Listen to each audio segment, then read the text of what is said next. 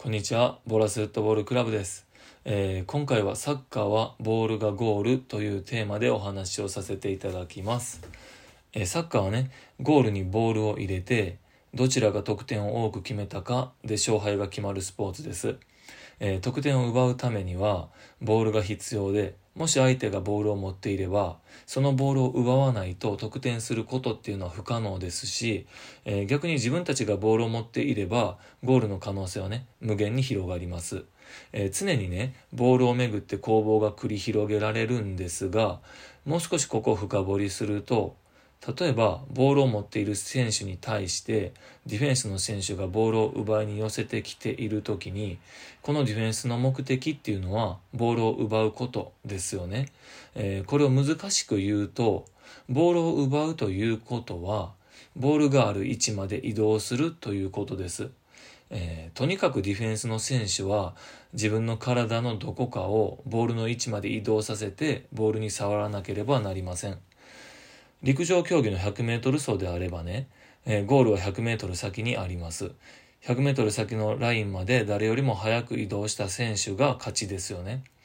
これどういうことかというと陸上競技におけるゴールは移動しませんが、えサッカーでのゴールはね常にボールがある位置であってこの位置っていうのは常に同じ場所にあるわけではなく移動し続けているということです。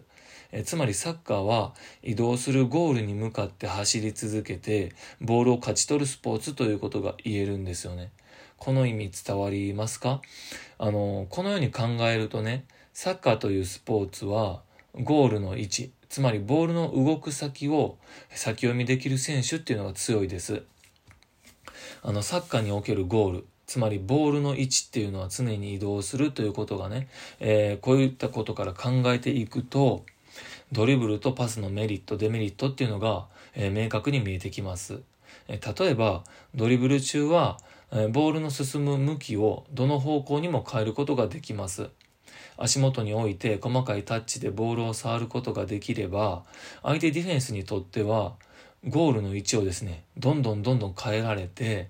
どの方向に走ればいいのかわからんっていう状態を作ることができるということです。あの陸上競技で言うとゴールの位置がどんどんどんどん変わるといった感じですよね、えーこれだとね走る方向がわからないっていうかことですよね。あの走る方向がわからなければ自分のトップスピードで走ることはできないんですよね。つまりドリブルでボールの向きを変えれば変え続ければ、えー相手は自分のトップスピードを出せないっていうことなんです。速さを使わせないっていうことがねできるんですよね。えーただしドリブルにもデメリットがあってボールの進む速さっていうのはパスに比べて遅くなるっていうことです。あの逆にねパスのメリットっていうのは、えーボールのスピードを人間の走力以上にすることができるっていうことなんです。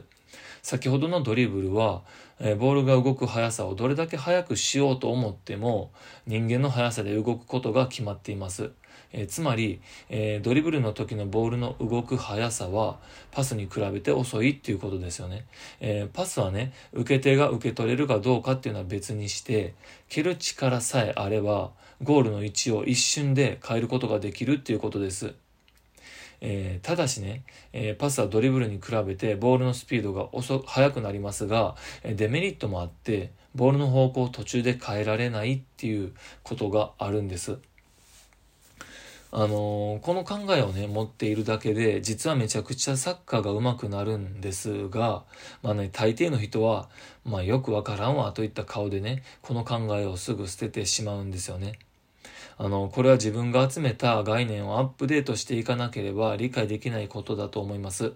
えーサッカーをすごく、すごくね、ロジカルに、すごくって言ってしまった。すごくね、ロジカルに考えていくと、まあ、奥が深いあの論理にたどり着いていくと思うんです。あの、ボールを奪いに来たディフェンスの選手からボールを奪われたくない時に、細かいタッチでドリブルをするのは、えーディフェンスの選手の進むべき方向を変えて、えーボールを移動させたいからです。